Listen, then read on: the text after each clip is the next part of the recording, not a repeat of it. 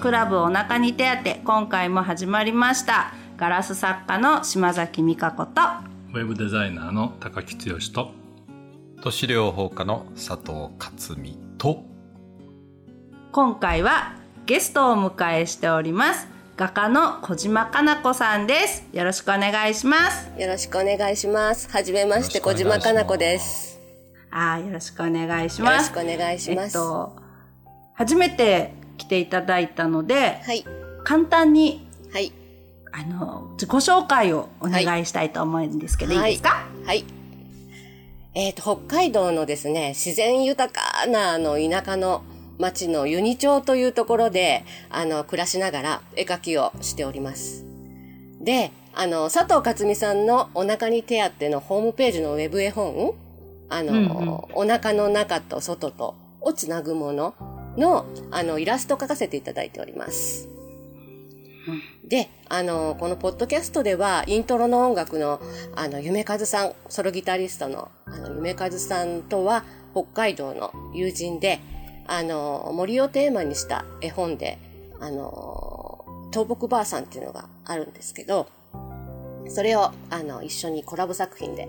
あの、発表したりしています。はい。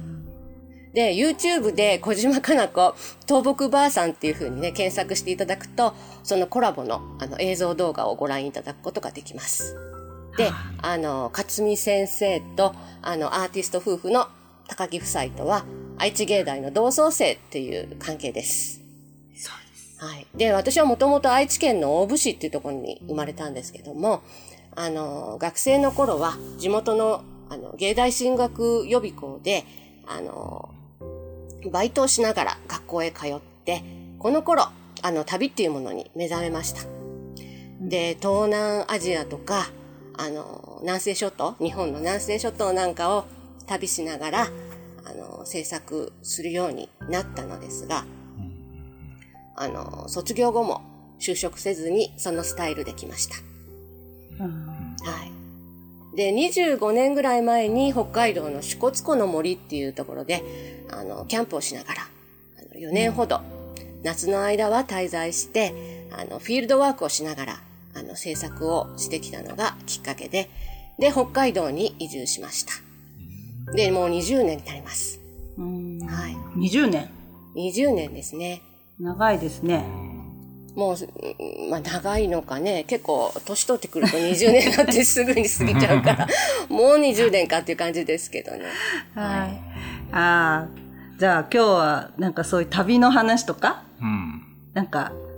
ね。そうね。うん、そんなのも交えながら、いけたらいいですね。うんちょっとね、作品の話とかもね。ああ、そうですね。聞きできたらいいかなとか。はい、よろしくお願いします。お願いします。お願いします。はい。じゃあ今日は、うん、今旅って出ましたけど、うん、どんなとこから行きましょうか？そうね。うん。旅結構今ね、うん、みんなちょっと旅づいているというなんかそうそうそう。ちょっとみんなって。この間、この間さ。みんなって誰？勝美さんだけじゃん。ね。いや、あの、いやいや、この間韓国行った、あ、韓国、ね、韓国の話して、そうそう。で、その後、勝美さんが、うん、そうもう本当最近ですよね。昨日帰ってきました。もう疲れないんじゃないですか。さっきね、かなこさんが南西諸島の話をしたんだけど、はい、南西諸島の一番始まりの方だね。屋久島の隣に、有名な屋久島の隣に種子島って、よくロケット発射とかで、うんね、ニュースに出る。種子島、うん。鉄砲伝来じゃない？そうそうそうそうそう、うん。ですよね。そうそうそう。うん。そこに行かれたんですか？行って昨日帰ってきたところ。うん、ああ。どうでしたか、うん、よかったよ。どうでしたかっていうか、そもそもな、あの、種子島となんかご縁があるんですか？種子島、うん、そうなんですよ。私もね、かなこさんと同じように、学校を卒業してから、南西諸島、そうだね、南西諸島からずっといろいろ旅をしたりしてて、旅の途中でね、在来馬っていう日本古来の馬と出会って、馬を飼うっていう暮らしを目指してたので、馬を飼ってる場所を旅しあ馬のいるところを旅したりとかでその流れで自分でも馬を飼ってみたくなって、うん、馬を飼える場所を探してたんですよ。うん。うん。馬馬にそのどうして馬？いや馬可愛いしすごいすごい素敵なんだけど、うんえー、っとね、馬と暮らしたいぐらい思うって。そうなんだ。今日、今日ね、実はね、どんな話をしようかなと思った時に、うん、一つ、これからオンラインサロンとか、このポッドキャストとかでも、うん、一つキーワードになってくる言葉が実はあるんですよ。うん。うん、呼吸の話でよく使うかも。 neutrality って言葉があるんだけど。ニュートラリティってさ、ニュートラルってみんな聞いたことあるよね、ニュートラルって。うん、ニュートラルも neutrality も中立的なとかね、真ん中のとかね、公平なとかそういった意味なんだけど、うん、で、ニュートラルと neutrality って違うのとかって思う人がいるかもしれないんだけど、うん、ちょ、ちょっと違うのね。ニュートラリティの方が動いているもの揺らいで。ニュートラリティがね。うん。ニュートラルってどちらかというと、はい、私たち治療の世界だと、もう止まった状態の例えば綺麗な中立な姿勢とかね、まっすぐな姿勢とか、うん、右にも倒れてなくて、左にも倒れてないまっすぐの姿勢とかっていうんだけど、うん、でもそもそも生き物ってこう揺れてるから、うん、動きの中でどこが中立なのかって捉えていかないと、うん、うん、その方が生き物って捉えやすいところそのニュートラリティっていうのをこれからオンラインサロン、ポッドキャストでもちょっと大事にしていきたいなっていう言葉の一つとして、うん、捉えてるんだけど、はい、で旅ってさ、うん、なんか何かこう旅に出ずにはいられなくて出ることとか、あるよね、かなこさんね。そうですね。私の場合、20代の頃はそうでしたね。もう、うん、あのー、バイトしてはね、そのバイト代で。バックパッカーでもう1ヶ月2ヶ月ね、あのー、一人で東南アジアだとかのいろんな島々なんか旅してたんですけど、うん、でも、あの、馬っていう、勝美さんがそういう日本のね、在来の馬を追いかけて、そういう島々に行ったっていう話を聞いて、なんかね、すごくこう共感する部分はあって、うん、うん、あの、日本ってすごくいろんなところので、その在来の馬ってたくさんいるんですよね。北海道もね、どさんことかそうですし、あの、私南西諸島の方行ってた時に、あの機械島とか、あと、うん、えー、っと、あの、なんだっけ、小宝島とか、うんうん、トカラのトカラ馬とか、なんかいろんなところで、そういう、こう、馬を見てきて、で、なんか、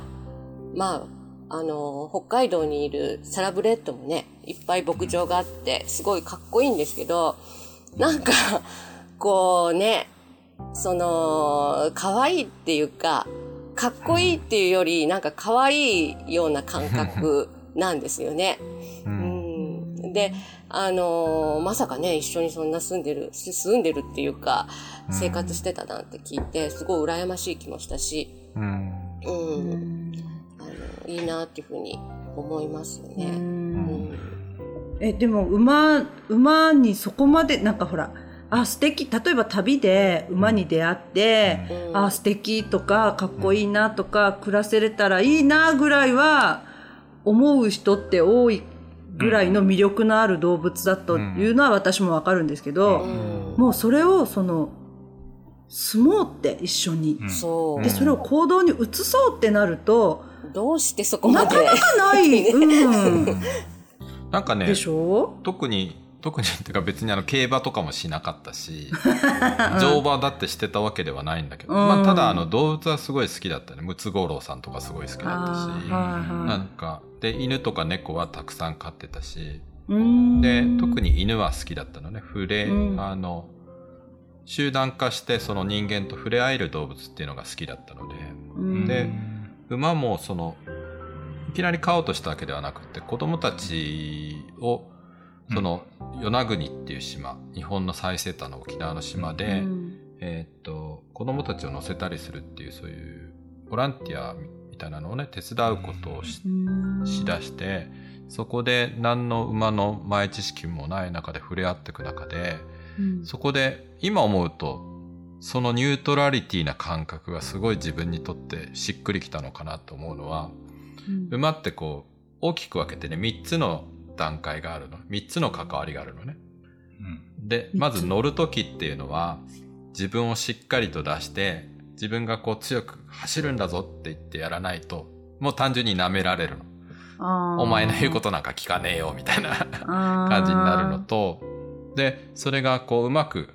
まあ呼吸で言うと、馬と乗ってる人が息を合わせた状態で、しっかりと走れると、馬ってね、走るの大好きだから。うんで、在来馬ってね、すごいちっちゃいのね。太鼓って背中までが110センチとか130センチぐらいで、ちょっと背の高い人だとひょいっとまたげたりするぐらいなんだけど、日本人と同じで関節がしっかりとしててがっちりしてるので、すごい馬力があるの。う。うんん。あの、乗馬とかもしっかりできるし、えーっと、まあ、農耕馬とかで使うところもあって、だから人間と馬って一緒に暮らせてきたからこそ、う生きる場所があったみたいなところがあって、で、一緒になってこう、息を合わせて、遊んだり走ったりすることもできるし、で、走った後はもう馬のために、今度は人間がちょっと下になって、いよく走ってくれてありがとうって言って、ブラシをかけてあげたり、洗ってあげたり、ひずめの手入れをしたりとか、人間が上になったり下になったり、同じ目線で楽しんだりっていう、なんかこうき、視点が定まらないで、いどっちもいいよねっていうふうな、これが今思うと、あ、究極の、私にとっては一番無理のないニュートラリティなんだろうなっていうふうに思って、うん。まあこれが今治療家をしてても同じことがハマってるわけですよ。なんか大大先生とかね、ゴッドハンドとかになりたくて、俺の治療はすごいだろうとかって威張ってたいわけでもないし、患者さんの言われるままに、はい、私治してよとかっていう風にされたいわけでもないし、うん。自分がこう何か、私投手療法だから手で何か刺激を入れた時に相手が心地よく変わって、例えば笑顔を返してくれたりとか元気になったりっていうのが返ってきて、フィードバックしてこう回っていく感じが自分にとってはぴったりだったから、まあ、なんかよくある話で、なんか自分をこう出しすぎても後でなんか苦しくなったりとか、相手に押されすぎても苦しくなったりとか、うん。なんかね、よく、まあ、簡単に言うと、ちょっと人間との付き合い方がよくわかりませんみたいな学生だったので、ああ、そうなんだ。うん、うん、なんかいても立ってもいられず、なんか自分の居場所がちょっとなんか定まらなくって、もうとにかく、私の場合はね、テントと寝袋だけ持って、とにかく日本の一番南へ行こうと言って旅をして、どっか北に向かって歩いてったらどっかいいとこ見つかるだろうっていう旅だったの。それがスタート時点のところで在来雨に出会っちゃって、結局そこで住むことになるんだけど、うーん。私にとっては旅はそういう旅だったんだよね。うん。何か自分が偏って振り切っちゃってて、苦しくなってるんだけど、それもよくわからなく気づかずに、どっかにこう振り戻さないと自分が苦しいし、誰かと関わっててもなんかギクシャクするし、そんな中で、馬と出会った時に、あ、こういう関わりもあるん、まあそこまで考えなかったよね。う。うんん、だニュートラリティとかその一番自分が心地いい時にハマった時ってさ、そんな考えないじゃんね、美香子さんね。うん。ガラスやってるはい、時。え、ガラスやってる時そんな考えないでしょ？かんまあ考える、細かい判断はしてると思うけど、あこの色とこの色こうしようとかさ、焼き具合がどうとかさ、そういうのはあるかもしれないけど、はもうちょっとなんか夢中になってるものがあないですか？い。なんか、心地いいところまでやるっていうだけ。うん。なんか、その形にしても、色とかにしても、あの、何色と何色合わせたら綺麗とか、そういう、ちょっとそういうのよくわからなくて、うん。これが今一番いいんじゃないって思うところまで、ああだこうだ、ああだこうだやる感じ？うん。で、はあ、これじゃないって、なんか、はい、決まりました、みたいな、なんか、いう感じかな。作り方としては。あんま型がないんですよね、だから。なんかさ、私面白いなと思ったのは、さっきかなこさん、あれ、うん生まれがね、愛知県の大府市ってと、実はね、同じ半島のとこで私生まれてる。すごい生まれが近いんだよね、実はね。うんええそうなんだ、ね。か、え、実は年も一緒だよね、確かね。そうなの。で、うんあの、予備校もね、一緒だったんですよね。予備校も一緒だよね実はね。うんそれでい、や、あの、うん私ね、思い出したんですよ、最近。勝美さんの高校の時の書いてた石膏デッサンが、ジョルジュっていう石膏デッサンがすごく上手で、なんかそれを思い出したのよ。パッとね、あれ、ああれ、勝美さんだと思って思い出して、で、いろいろ 思い出してきて、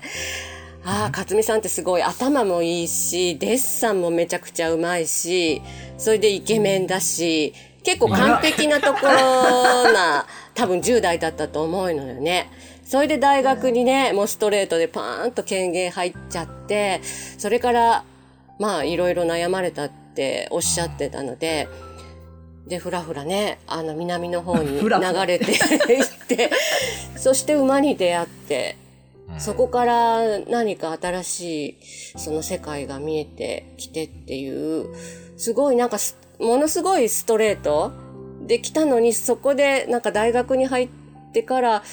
いろいろあったんだっていうのがね、うんあの、後になって分かりました。その石膏デッサンがね、つまんなくなっちゃったの。実はうますぎるのね、すっごいうまかったの。受験勉、もう高一の頃から、その、うんかなこさんと同じ、そういう予備校に行ってたのね。うん。うん美術。ねでずっと 3, 3年間通ってて、うんで、まあ受験の訓練をしてたわけですよ。うん。だけどね、本当にね、絵を描くのがつまんなくなっちゃって、ああ、そうだっただから人に評価されてうまいとかじゃないような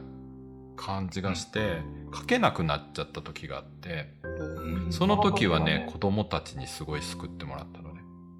子とある供たち。、あの、名古屋の有名な画家さんがいて、もう今亡くなられてるんだけど、その人がやってる絵本教室に誘われて手伝ってて、まあ、その時、当時その知的障害の方とか、いろんな子供たちがいて、もう楽しくってさ、夢中でガーって描いてるわけさ、絵を。う。うんん。で、で、なんか、岐阜の方とかにね、キャンプに行って、その子供たちとスタッフと一緒に、で、なんかこうスライドで子供たちの描いた絵と、まあ例えばピカソとかさ、そういった有名な画家さんのスライドをミックスして順番に見ていくんだけど、どれがどれだかよくわかんないよみたいな感じで。うん。で、楽しくて絵を描くってこんなにパワフルなんだと思って、うん。で、はっと思って、で、それからやったのが、この、この右手はすぐ上手に描こうとすると思って、ダメだダメだ、こんな右手はって言って、左手で30秒かけて描くっていうのをずっとやったのね。頭が働かないうちに30秒だけ集中して描こうってやったら、また楽しくなってきた。だからなんか人生の中でねいつも子供たちとか動物たちに救われてるところがあって